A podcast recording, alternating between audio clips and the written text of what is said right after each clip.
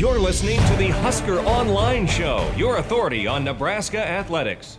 Well, I think when you look at this group in general, we, we're, we're talking about uh, at their particular positions, all really competent guys. You know, like so we've got we got versatile guys here, and these are guys that are going to be big, good-looking guys when they put those pads on and walk on the field. So I'm excited about kind of a, if I could go position by position and talk like this, but that, that's what we earmarked, that's what we wanted, and in those cases right there, that's what we got.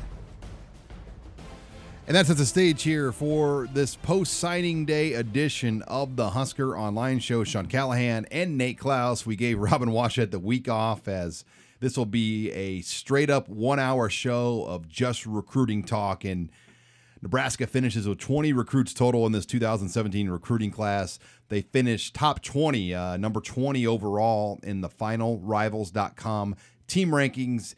Uh, good for fifth in the Big Ten, number one in the Big Ten West. Ohio State, Michigan were the clear runaway winners in the Big Ten. And then uh, Penn State had a really solid class, and then Maryland was right behind them in Nebraska, uh, not too far behind Maryland. But nonetheless, I think, Nate, when you just break down the sum of this 20, um, you know, they wanted to get 22.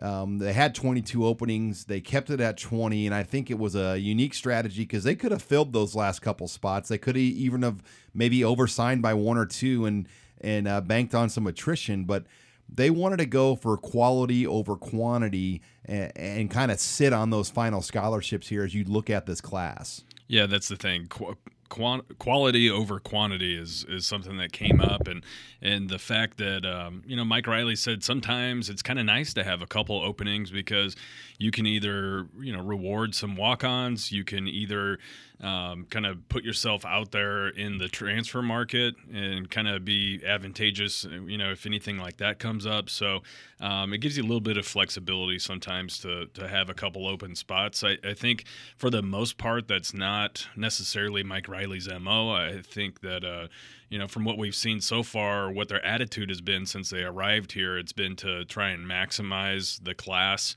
uh, maximize the roster each and every way uh, that you can. But at the same time, you're not going to, it doesn't make sense to take guys to take guys and, and to make a couple late reaches, you know, a, a couple weeks before signing day um, with some guys that you have no established relationship with. You don't know what their character is like, uh, and you're not exactly sure, you know, how how they are athletically. Do they even fit into your program that well? Uh, just because there's a lack of information. So uh, I don't think they're prepared to do that, and, and, they'll save those spots, and they'll they'll either be able to, to use them in next year's class, which is going to be pretty small, or like I said, be maybe take advantage of of uh, you know the grad transfer market or or the just a couple other transfers out there. Yeah, you start to look at next year, Nate, and you know breaking down the numbers um, on Wednesday night after all the guys signed. I mean Tanner Lee goes back to the junior class, so there's technically only 13 scholarship seniors on the roster. Then there's two openings. So today, right now, they'd have 15 openings. We know that attrition is going to take place, and that number will probably grow 18 to 19 uh, by the time signing day rolls around next year. But uh, numbers will be scarce next year, and I'm sure that went into the conversation. We don't want to overload and take a fourth receiver of just somebody that we don't even know if he's going to be better than the guys we have. We'd rather hold that for a better group of receivers next year.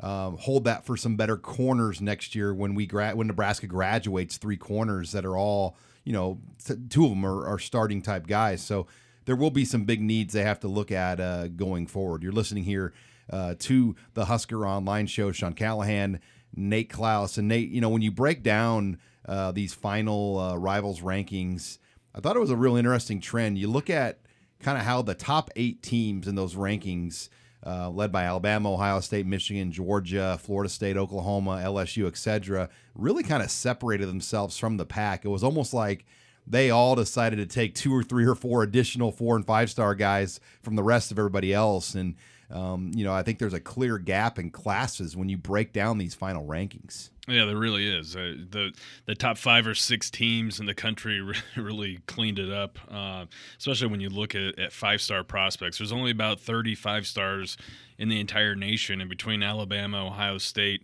Georgia, Michigan, Florida State, um, you know, they signed well over half of the available five stars in the entire country. Um, and then you look at a team like Stanford, who only signed a, a class of 14 players, but they had three five stars uh, in their recruiting class. So that's pretty impressive. But uh, yeah, that the the top group in the overall team rankings, I, I think uh, they they definitely separated themselves. There's after you get past USC, there's about a 200 point gap, um, you know, between six and seven, and then you kind of get into that middle tier group of Oklahoma, LSU, Florida. And there's a 250 gap from eight to nine. Yeah, exactly. Um, so that that's when it really starts to to kind of uh, you know clear out and, and separate. But the, those teams at the very top are, are all super impressive, and and I'll tell you what, the Alabama and Ohio State they set some records in terms of uh, points, all time points uh, in a, in a single recruiting class. Those those two recruiting classes between those two schools are are some of the all-time best classes uh, in the rivals.com era. Yeah, Alabama signed 28 guys, 7 5 stars, 18 4 stars. when you break down the numbers, uh, they've had the number 1 ranked recruiting class on Rivals 8 of the last 10 years. One of those years they were the number 2 class, and then the the one year they weren't where they were number 5. So it's really amazing what they've been able to put together well, when you break down those Nick Saban classes. Yeah, you look at uh, the perfect example of their class and how how well they did this year is they um, went to a Rivals 100 defensive end and, and proposed a gray shirt to him.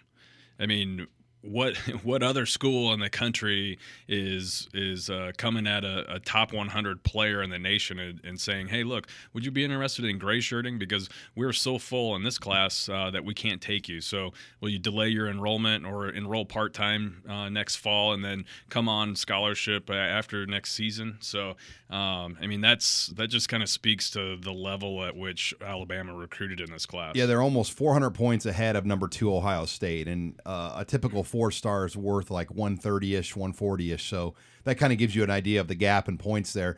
They are over 600 points better than number three Georgia. So um, it is, uh, like you said, a clear runaway for the Crimson Tide with these rankings. But this is interesting, Nate. When you break down this, the final class rankings, Nebraska is ahead of UCLA. They're ahead of Clemson. They're ahead of Washington, who was in the college football playoff with Chris Petersen, ahead of Arkansas. Uh, they're ahead of Louisville. Virginia Tech, and Texas. I mean, I know Tom Herman um, has some work ahead of him, but uh, a lot of teams that, you know, Ole Miss was all the way down to 39, had a very average class, obviously, with the NCAA stuff looming over them. But, um, you know, Nebraska finished ahead of a lot of teams that have, you know, several recruiting geographical advantages over them.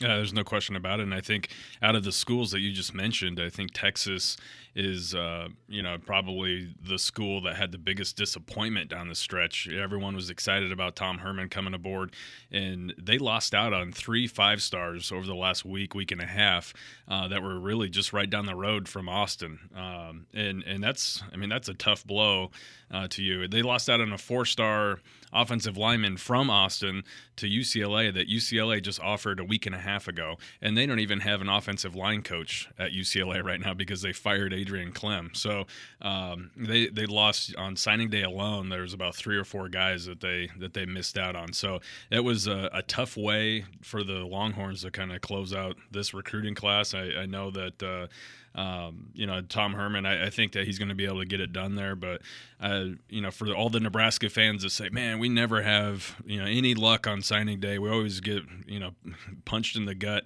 Uh, I think, uh, I think if you take a step back and look at how things play out at some other programs, especially this year, uh, that's not necessarily true. There's other teams that kind of go through that as well. And mark my word, Nate, Texas will have a big year next year. I mean, they will have a big recruiting class. They've got a good team coming back. I mean, it's all set up for Herman next season. Yeah, I, th- I think it is, and uh, and once they start having a little bit of success on the field, um, I think that will really help their recruiting efforts as well. But uh, but I tell you what, they the way they closed out yesterday was highly disappointing if you're a Longhorn fan. As we wrap it up here in the Big Ten West, Nebraska far and away the the leader over Wisconsin and Iowa. Uh, the Huskers had uh, 300 plus point leads over both the Badgers and the Hawkeyes, but their fans will say, "Who cares? That's how it is every year, and we still beat you." Um, and and that they've got a point. I mean, Nebraska still has not really consistently beaten those two teams, even though they typically are ahead of them in the rankings.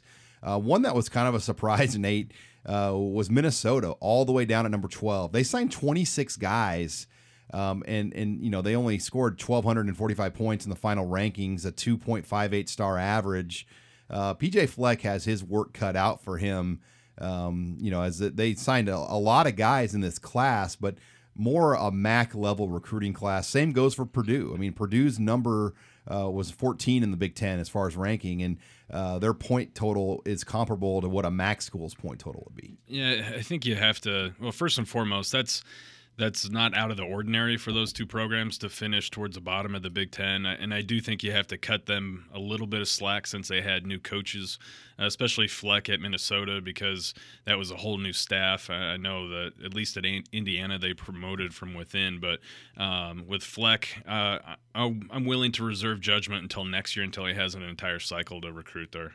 All right. Well, when we come back, we're going to start the breakdown of the class. We're going to go through the offensive guys here in our next segment. Then we'll do defense and we'll take some questions from you in the mailbag. And then we'll look ahead in our final segment here uh, to kind of what the plans are, what the needs are for 2018. That's all next here in this special post signing day edition of the Husker Online Show.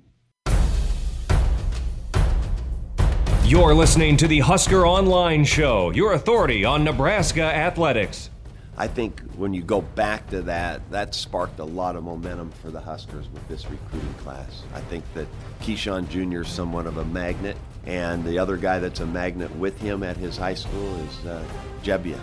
You know, that was a good deal for us too. So we got Tristan, we got Keyshawn, and then the other receiver that is a really, really dynamic player is Tyjon Lindsey. And and so we love that group. Yeah, maybe we would like to have one or two more guys, but like I said, you know, when you get a lot of guys in one class and then you start trying to fit them into play, it becomes a little tougher. So we're going to say this is the perfect number and go forward with it. And we love these guys. So it, it worked out real well. And welcome back here to this special post signing day edition of the Husker Online Show. Sean Callahan and Nate Clouse, as you heard Head coach Mike Riley kind of talking about the movement of Calibraska, how guys like Keyshawn Johnson Jr., Tristan Gebbia really paved the way for later in this class for Tyjon Lindsey and then even Elijah Blades, the four California natives. And yes, Nebraska does consider Tyjon a California guy, even though he played for Bishop Gorman. Um, they they list him as a Corona, California native, and that's where he was going to play until he was essentially almost made a paid mercenary to go play for uh, Gorman this year. Then he is back in California, more or less. Well, yeah, that's that's kind of an odd situation where he uh, you know, he went to Gorman for a couple years and then was going to transfer back to Corona Centennial. And then, you know, about a week or so before the season started, he got word that he was probably not going to be granted eligibility. So he was going to miss part of his senior year or, or almost, you know, over half or, or more of his senior season. So he decided to transfer back to Gorman uh, for his senior year. Ended up missing uh, all but three games due to injury. But yeah, so that's kind of a it was an interesting situation how that all played out. You're listening here to the Husker Online Show. This segment of the Husker Online Show is brought to you by Tanner Sports Bar and Grill. It is. Uh, Super Bowl weekend, so make sure you get on into Tanner's, enjoy some wings, uh, as you get ready for the big game here on Sunday. And then any one of those five locations in Omaha and Lincoln uh, will be your place to want to watch the game. Don't have the party at home, uh, don't have a mess to clean up. You'll uh, enjoy the game on all the big screens and projectors. Uh, and, and uh, take things in here on this final football weekend of the year. but Nate, let's let's go through this breakdown of the offensive class. Um, let, us start off briefly with Tristan Gebbia and, and kind of what he brings. He's already here on campus. Uh, you heard Billy Devaney on the Huskers.com show just talk about how he's a gym rat. They call him a sponge. He's in the offices constantly, and um, you just get the sense he's going to be a good fit in this program and brings a lot of just maturity elements uh, that are going to help him grow here fast. Well, I think he's going to be a great fit, and and it has, and a lot of that has nothing to do with his athletic ability. I think it's when you talk with Tristan Gebbia, you can tell that he plays the quarterback position. He's he's a very mature young man. He's very intelligent. Uh, he carries himself with a little bit of. Uh, you know, a little bit of a swagger. You can tell he's a leader. Um, you know, he has all those kind of intangible qualities that, that you'd like to see out of a quarterback. And then, um, you know, like like Billy Devaney was saying, he's a gym rat. He he totally loves football, everything about football. He's uh, immerses himself into the game as far as watching film and breaking things down and working out and doing all the little things uh, that can help you get better. Um, and I think a lot of that comes from the way that he's been brought up out in California. You know, if you're wanting to be a big time quarterback, you work with these quarterback gurus. You you go to different camps all the time. You're always playing seven on seven. You're always doing something to improve yourself, and and that's been Tristan Gebbia uh, for the long time. And uh, you don't end up throwing, you know, the, the second most yards in California State high school football history uh, unless you are, you know, a pretty darn good quarterback. And, and I think that's what Nebraska's getting in him. Now, just one running back and, and Jaylin Bradley, uh, the Huskers have five on scholarship, but one of those being Adam Taylor, who's really not uh, in the mix as a guy to be, uh, you know, a running back. So kind of a need still going forward. They were trying to get two, but – uh, as long as Jaylin academically gets things squared away, and we think he will, Nate, um, he appears to be uh, an excellent addition and one of the best in-state talents we've seen at this position maybe since David Horn. Yeah, absolutely. I, I, think he's a great pickup, and he's probably a guy that doesn't get talked about as much as he should, just because there were, you know, some. He got that later offer. There were some questions surrounding his academic situation and things of that nature. So I, I feel like he kind of flew under the the radar of the fans for the most part. Uh, but he's a special talent. He's as talented as any running back in this Midwest region. Uh, definitely one of the all-time greats. I think uh, there's no question about that when you look at his production uh, in terms of, of uh, Nebraska high school football. So. Um, I, I, think he's got a bright future. Uh, you just you keeping your fingers crossed right now, though that that everything goes well this last semester and that he qualifies. Uh, I do know Nebraska was would have would like to have been able to add another running back in the class. Um, not because, not only because they they liked uh, another running back down the stretch in C.J. Verdell that ended up sticking with Oregon, but uh, also as a little bit of an insurance policy just in case things don't uh, work out with Jaylin Bradley. Now, receiver, you look at the numbers. Um, they're really light on the on the depth chart. They continue. They're going to have to continue to hammer. Uh, the receiver position with their recruiting, but they took in three receivers this year uh, pound for pound, man for man, it's as good of a group of three as Nebraska's ever signed. There's no question about that. Three, three four-star prospects. Um, you know, you could make a case that Tyjon Lindsey is a five-star player, a five-star athlete. Uh, I think if he were just a couple inches taller, he probably would have been a five-star prospect uh, in, in rivals' eyes. Uh, but he's as dynamic of a playmaker as they come, and the entire nation uh, has has uh, proven himself at Bishop Gorman. Uh, they've been three-time national, you know, the mythical high school f- football national championship.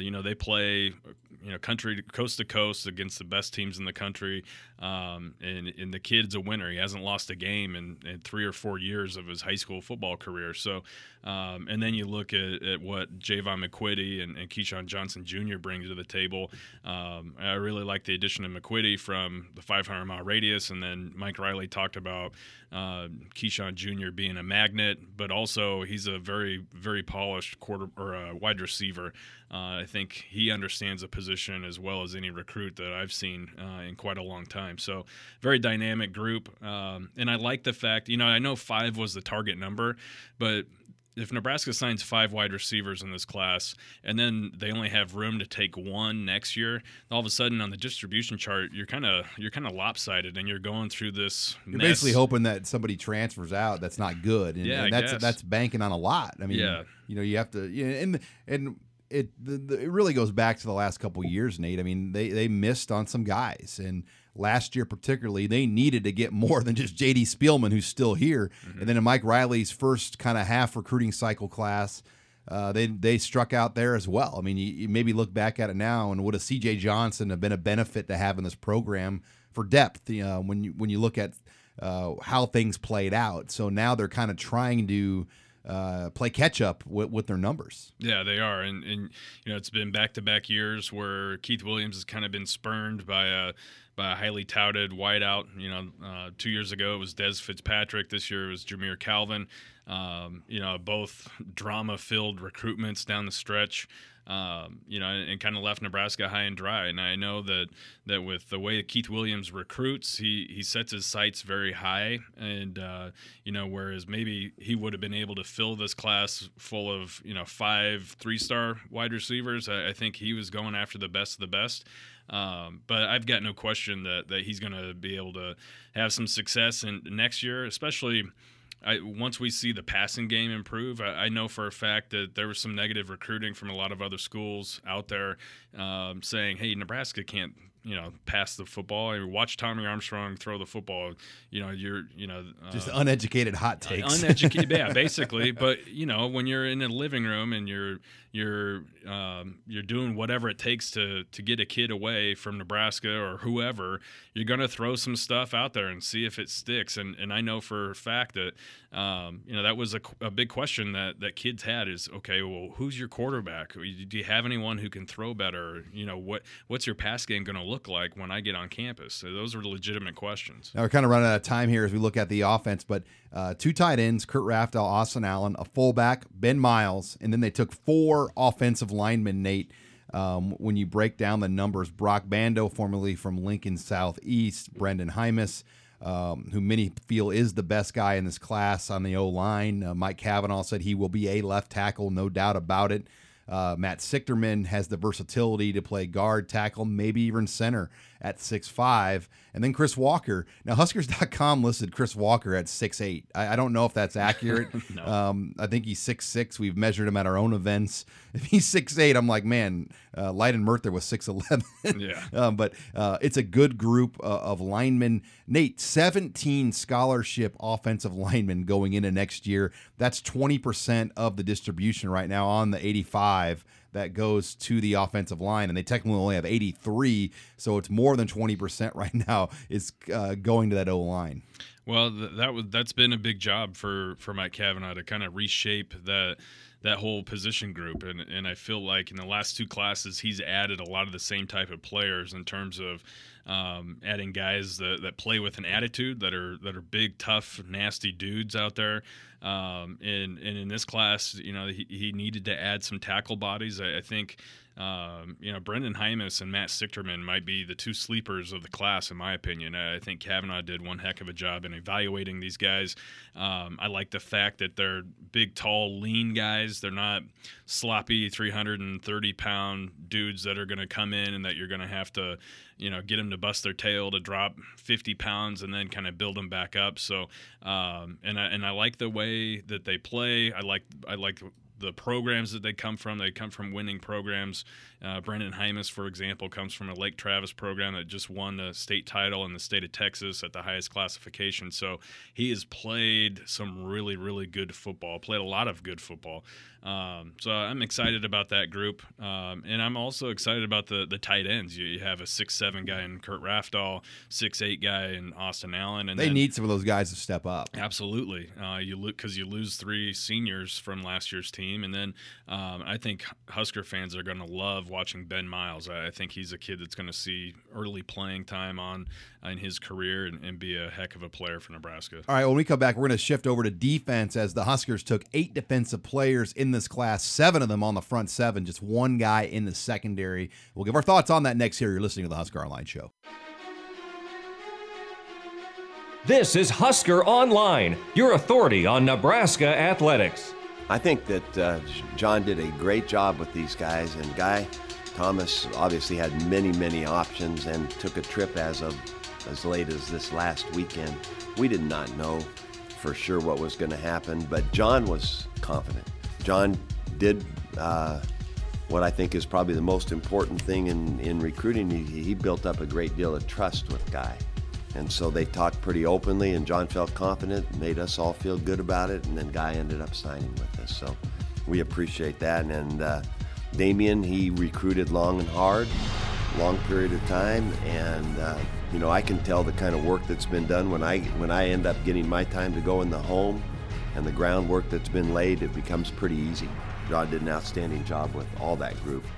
And welcome back here to the Husker Online Show. That was head coach Mike Riley talking about the job that first year defensive line coach John Parrella did on the recruiting trail. Um, and arguably, he had the biggest signing day for Nebraska. He solidified and closed Guy Thomas, who, Nate, I'll give it to you and Mike Mattia. You guys called that he was going to be this year's Quayshawn Alexander, mm-hmm. the guy that you really couldn't read, but at the end was just going to sign with Nebraska. And, and that's what happened. And we know a lot of guys around the network that we work with, and and they all thought that Quay, or not Quayshawn, but they all thought that guy was coming their way. So uh, similar to kind of Quayshawn last year. Yeah, a lot of similarities there. The only difference is that Quayshawn Alexander actually visited Nebraska in June for an unofficial visit, whereas Guy Thomas uh, committed to Nebraska sight unseen and, and didn't didn't take any trips during the football season, uh, and actually took a couple other official visits before making it to Nebraska, and then he took a couple more trips afterwards. But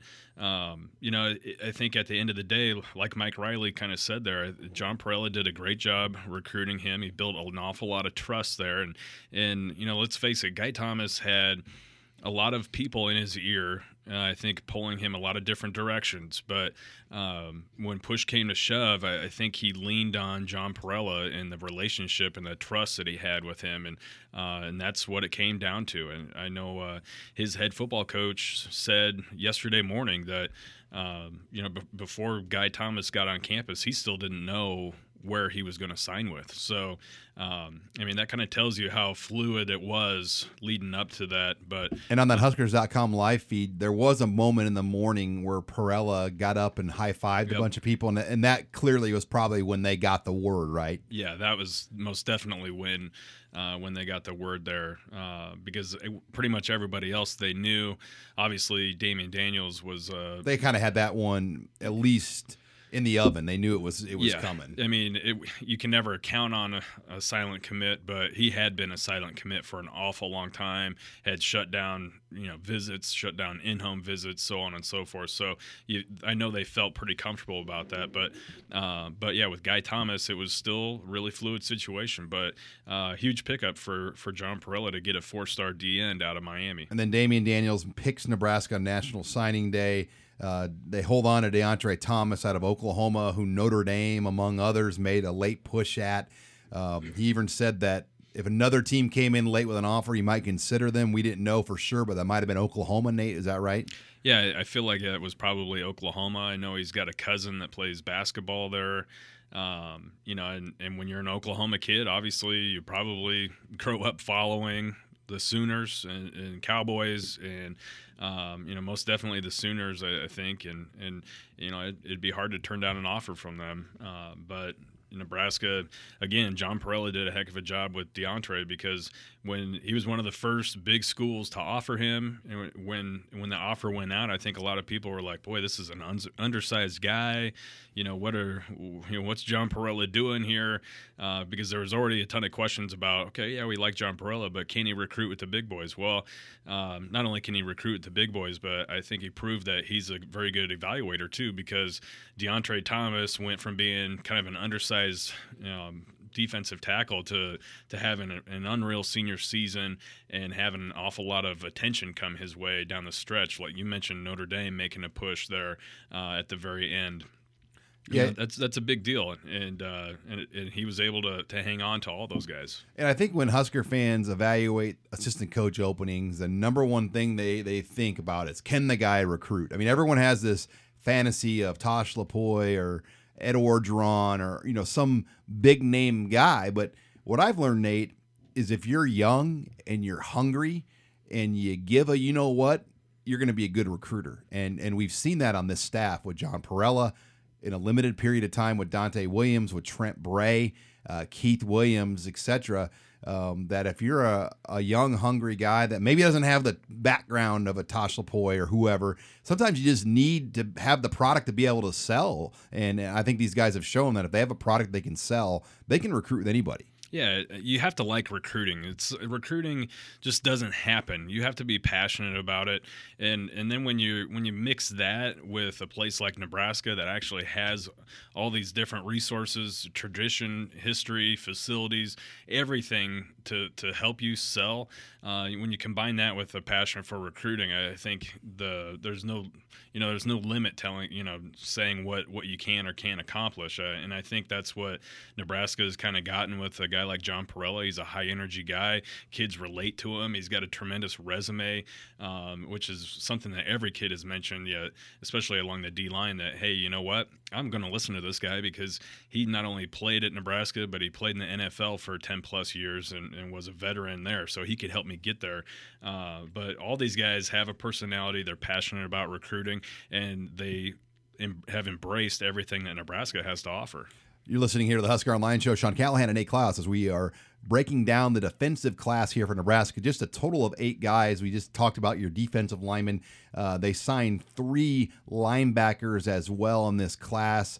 Uh, Andrew Ward, um, Willie Hampton, and then and then um, uh, Avery Roberts. Avery Roberts. Excuse me. I was had a little brain hiccup there, uh, but three guys total. Um, 12 on scholarship. That's where they want that number to be. But still a lot of questions, Nate, now going forward. Who fits where in this 3 4 defense and, and how these new guys fit, uh, whether it's that outside linebacker, that inside linebacker, how many guys will have their hand in the ground, who plays nose, etc. So it will be interesting, but um, just your your brief thoughts on that on that group of linebackers. Well, Avery Roberts is definitely the kind of the the crown jewel of that group. I mean, he's a, a top 100 recruit. Um, you know, they built they beat out a lot of people. This is a kid who had 40 plus offers. Uh, for, you know, could pretty much pick wherever he wanted to go to school, which is rare for a kid out of Delaware uh, to be such a highly recruited kid. But you turn on the the tape and and you see exactly why when you watch him play. He's a tremendous athlete, uh, tremendous football player. I mean, the the instincts of this guy. I mean, he's got all the physical attributes, but the instincts um, that he has to to go along with the physical attributes uh, is, is something pretty special. And I think a kid that could play early on in his football career, um, you know, and it ended up coming down to, to uh, Nebraska and Penn State, and, and Trent Bray won that battle over Penn State, which is usually a battle the Nittany Lions don't uh, don't typically lose. But um, and then you have to like the, the athleticism of a Willie Hampton. He's got great size, great measurables, uh, tests off the charts, uh, but he's gonna gonna have to learn how to play the game. I think he's a little bit of a project in terms of uh, molding him into a linebacker. But I tell you what, athletically, he might be the most gifted kid in this recruiting class.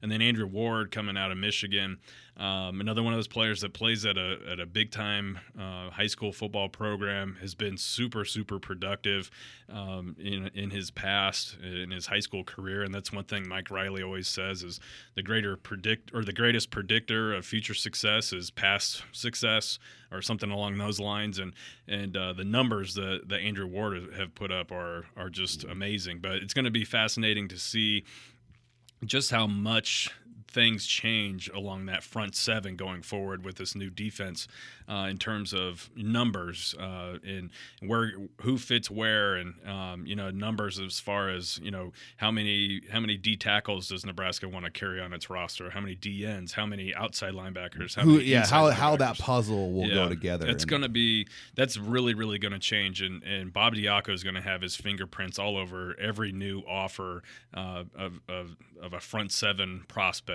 that goes out. There's no question about that. And then lastly, as we wrap it up here on defensive talk, just one guy in the secondary, Elijah Blades. But this was really big, Nate, just because people don't necessarily remember how you start, it's how you finish. And he closed the day um, at 3:15 or whatever it was, 45 minutes before Mike Riley gave his address with a commit to Nebraska. He's a Rivals Top 100 corner, and just through my experience, that last kind of announcement can really swing the news cycle of the class. And it was huge to me that they got him as their 20th guy on the boat.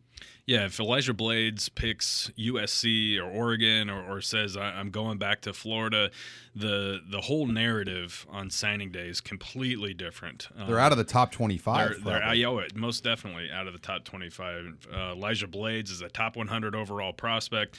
Uh, he's the number seven corner in the country, um, 87th best player in the nation.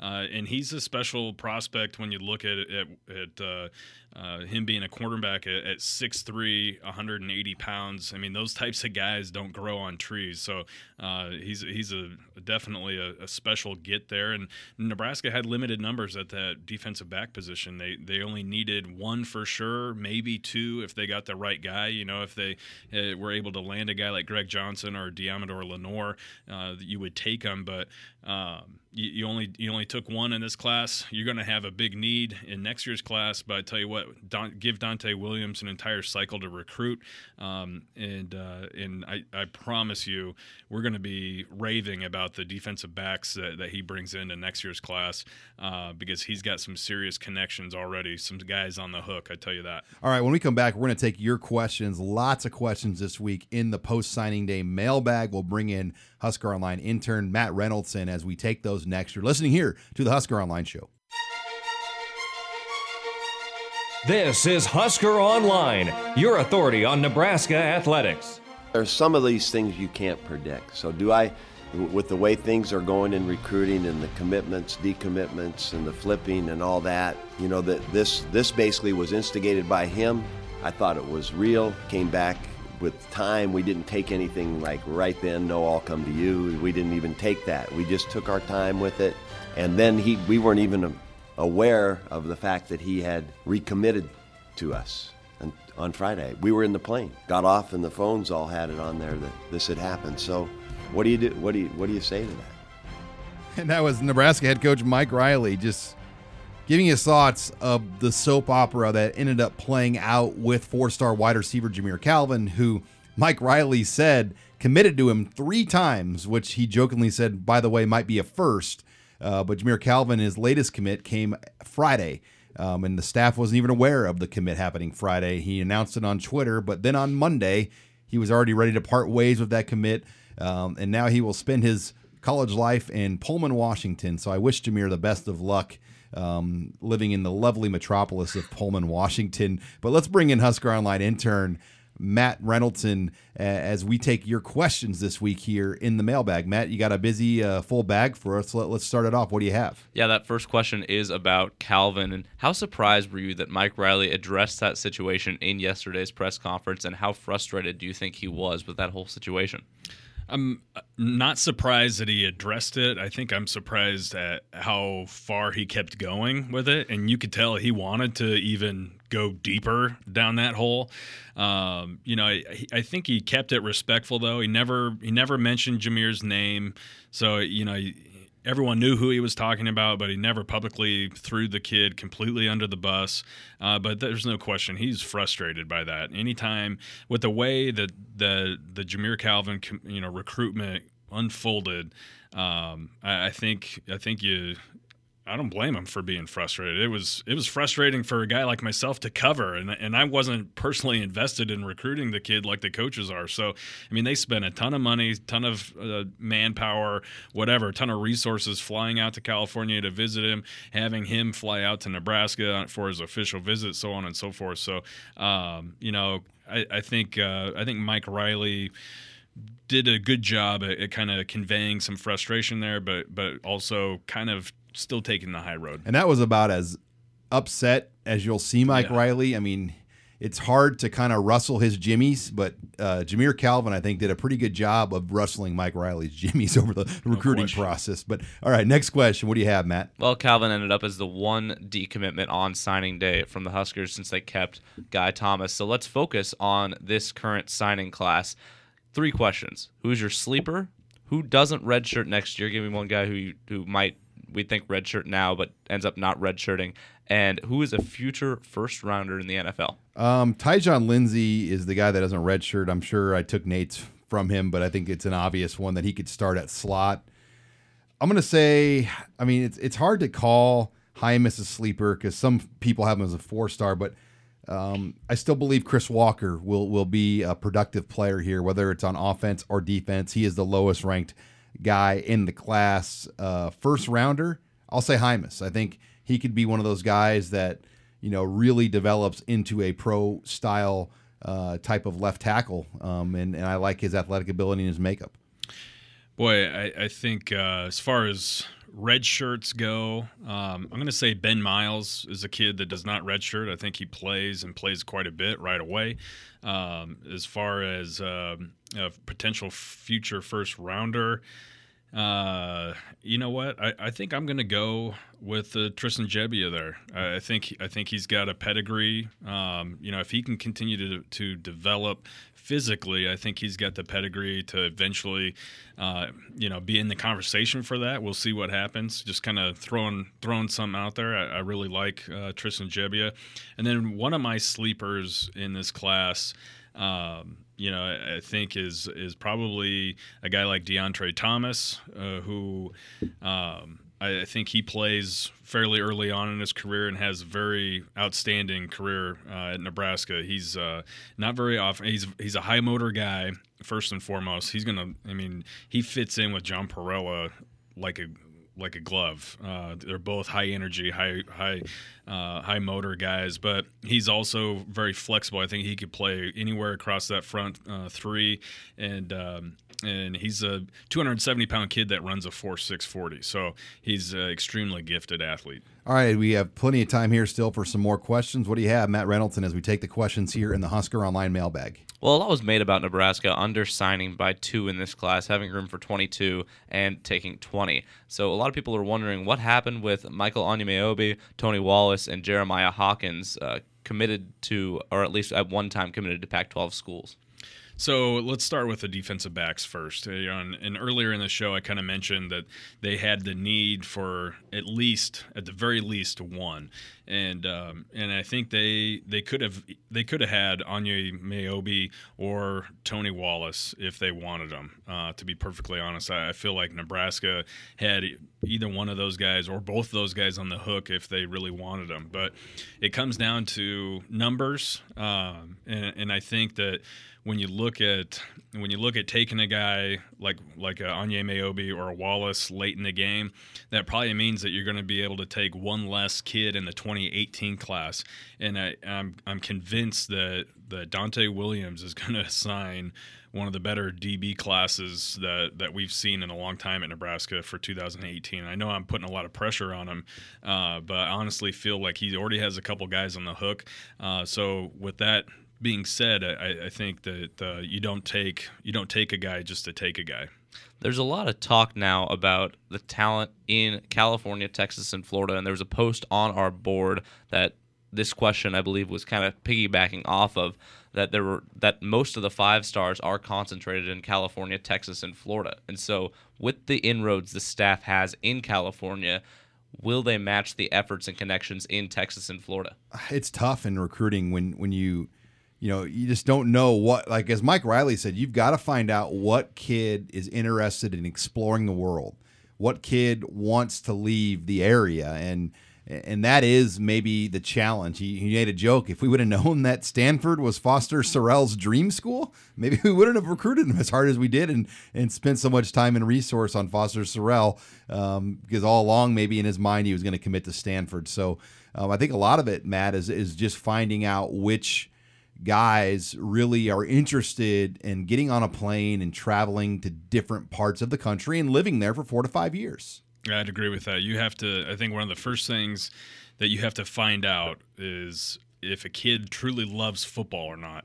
Because if you don't love football um, and you're living in inner city LA or or Houston or Miami, um, then then you're not you're going to move to Nebraska and you're not going to be very happy. So I think you have to find kids that are driven, that love football, and aren't afraid of leaving home and, and doing something new for four or five years, and then you know, and then kind of getting back to wherever they want to go. All right, we got time for one more here in the mailbag as we take your questions this week here on the Husker Online Show big picture question here. Uh, with all this recruiting talk, it has to translate to results on the field. So, do the last two classes have enough quality to make Nebraska have Nebraska make some noise again on the national stage? I think when you look at it, it's all about the end of the line. I mean, I, I think you can get really carried away. You want immediate, quick results, but you think about Bill Callahan had those two great classes in 05 and 06 and the residual effects of winning Big 12 titles on those classes did not come through until 2009 and 2010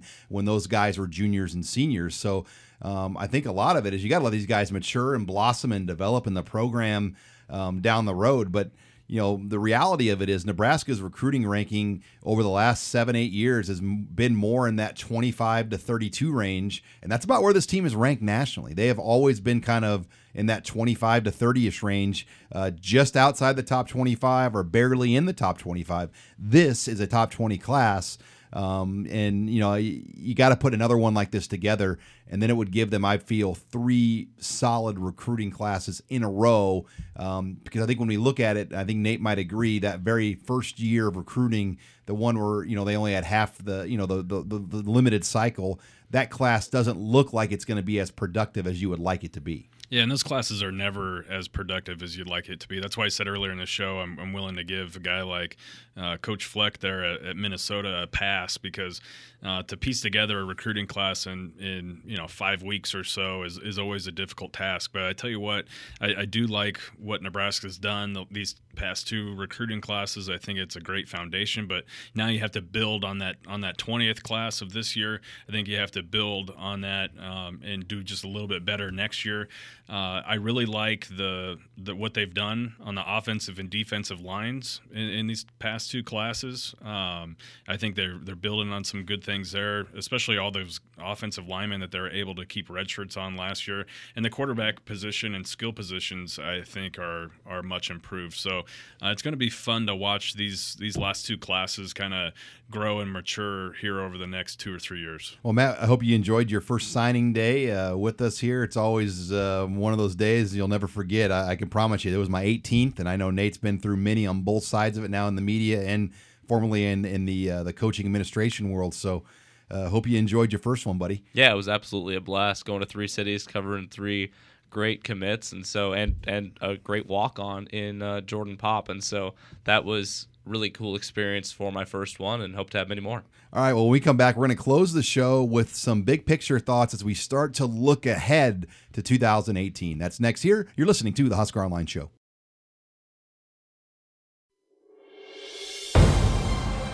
You're listening to the Husker Online Show, your authority on Nebraska athletics. We're going to have to be selective as to the number of camps we have here in Lincoln, which we still want to have. And so, you know, like our Friday night lights, we want to maintain that that situation here, and maybe there's three of those. And then and then when we go, we have to select seven other spots that will be valuable for us in that way. And it's only staff members now. It's not any adjunct people. So you've got to be careful of how you do that. But I think it'll work.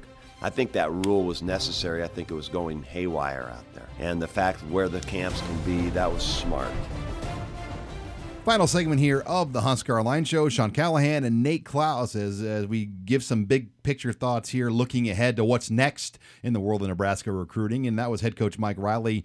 Uh, he discussed some of the changes that loom ahead, and uh, one of them is the camp rule. And um, his clarification of that rule makes a lot more sense now. I thought initially the way it was written, uh, there was a 10 day window that you had to use over 10 consecutive days, but uh, Nebraska will be able to pick and choose 10 total days to have high school camps, which means they still can do three Friday night light camps in Lincoln and then have seven available days to do a lineman camp or any other kind of camp. And then they can still do what is called a satellite camp but it will have to be off campus um, at another Division One institution's campus or another NCAA members campus. It can't be NAIA or junior colleges.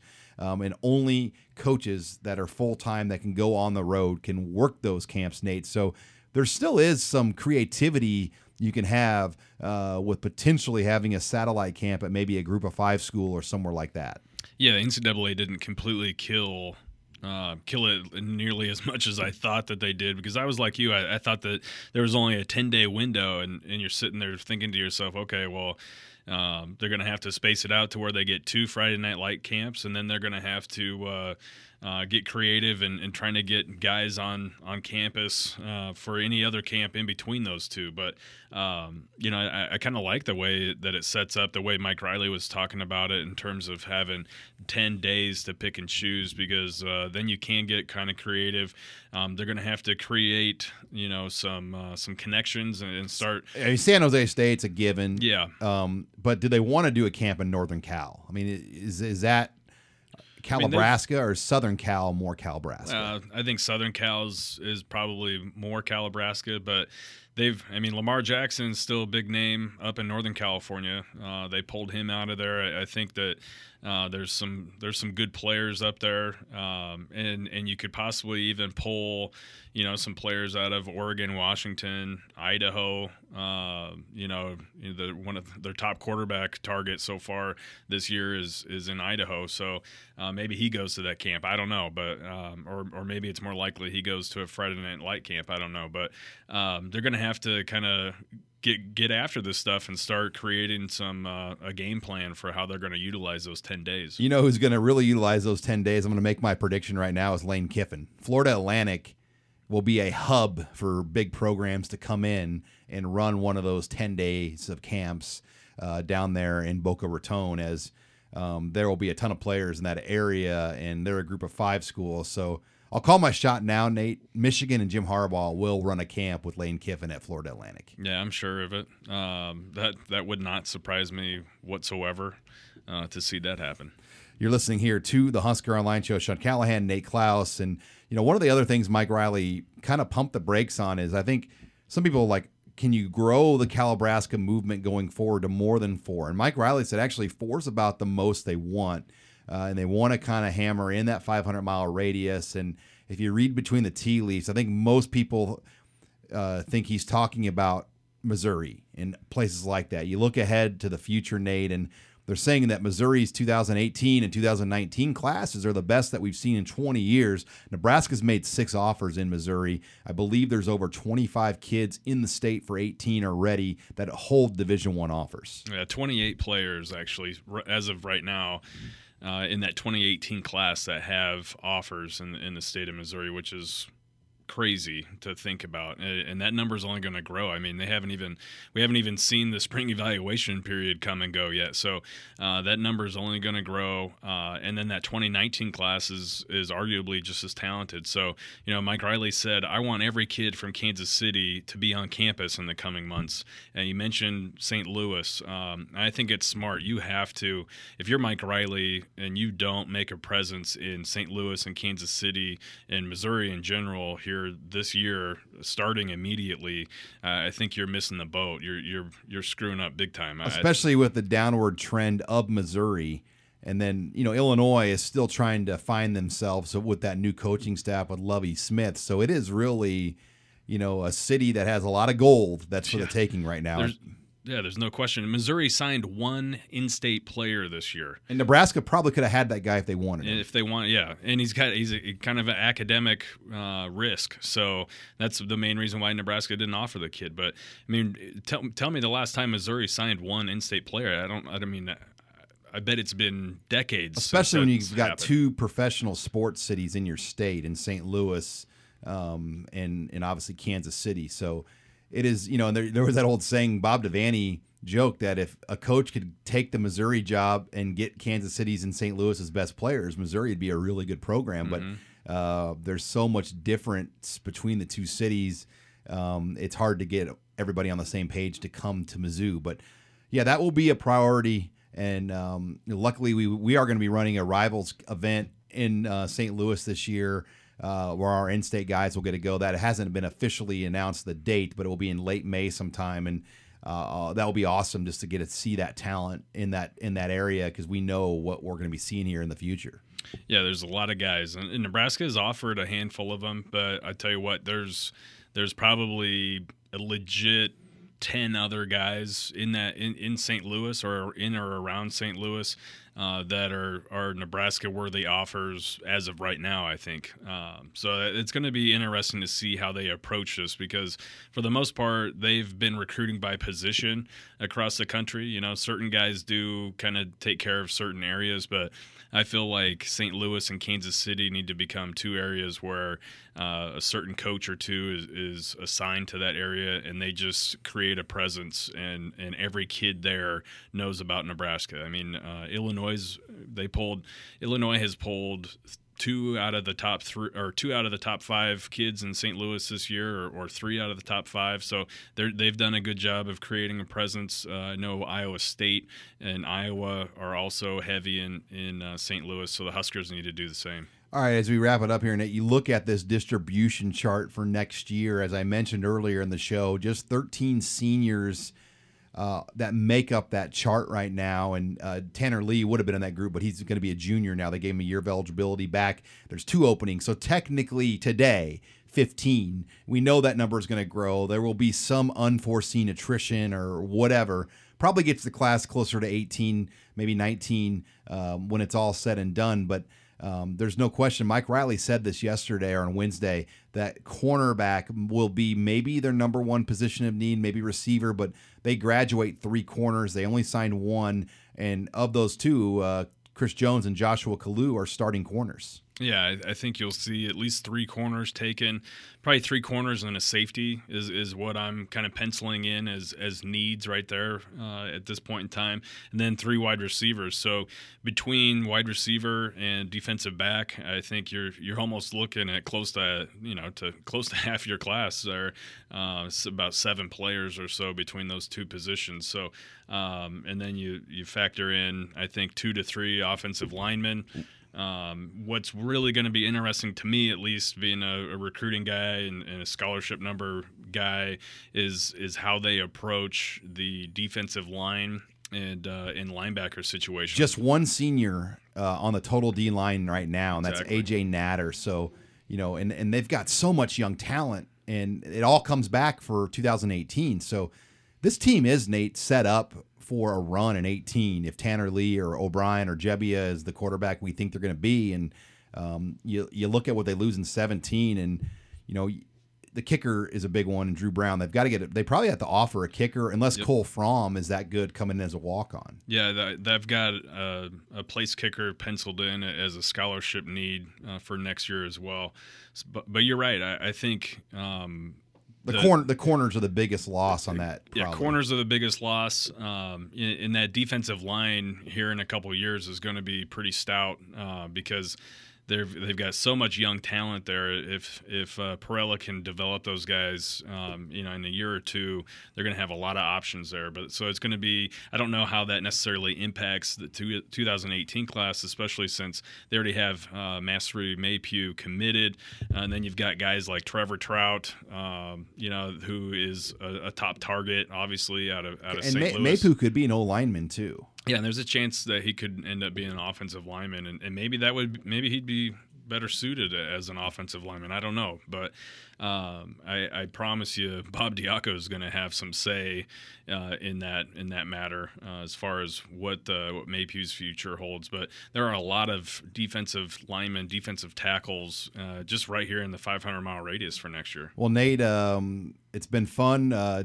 doing another recruiting year with you. I don't know about you. I'm already ready to get going for 18. Yeah. Um, that's how we operate, and that's probably why we have these jobs. But uh, 17 was fun, but let's let's get going on 18 and, and, and have some fun cover another year of Husker recruiting. That's right. Sometimes I feel bad because I, I turn the page immediately and start looking towards next year's class.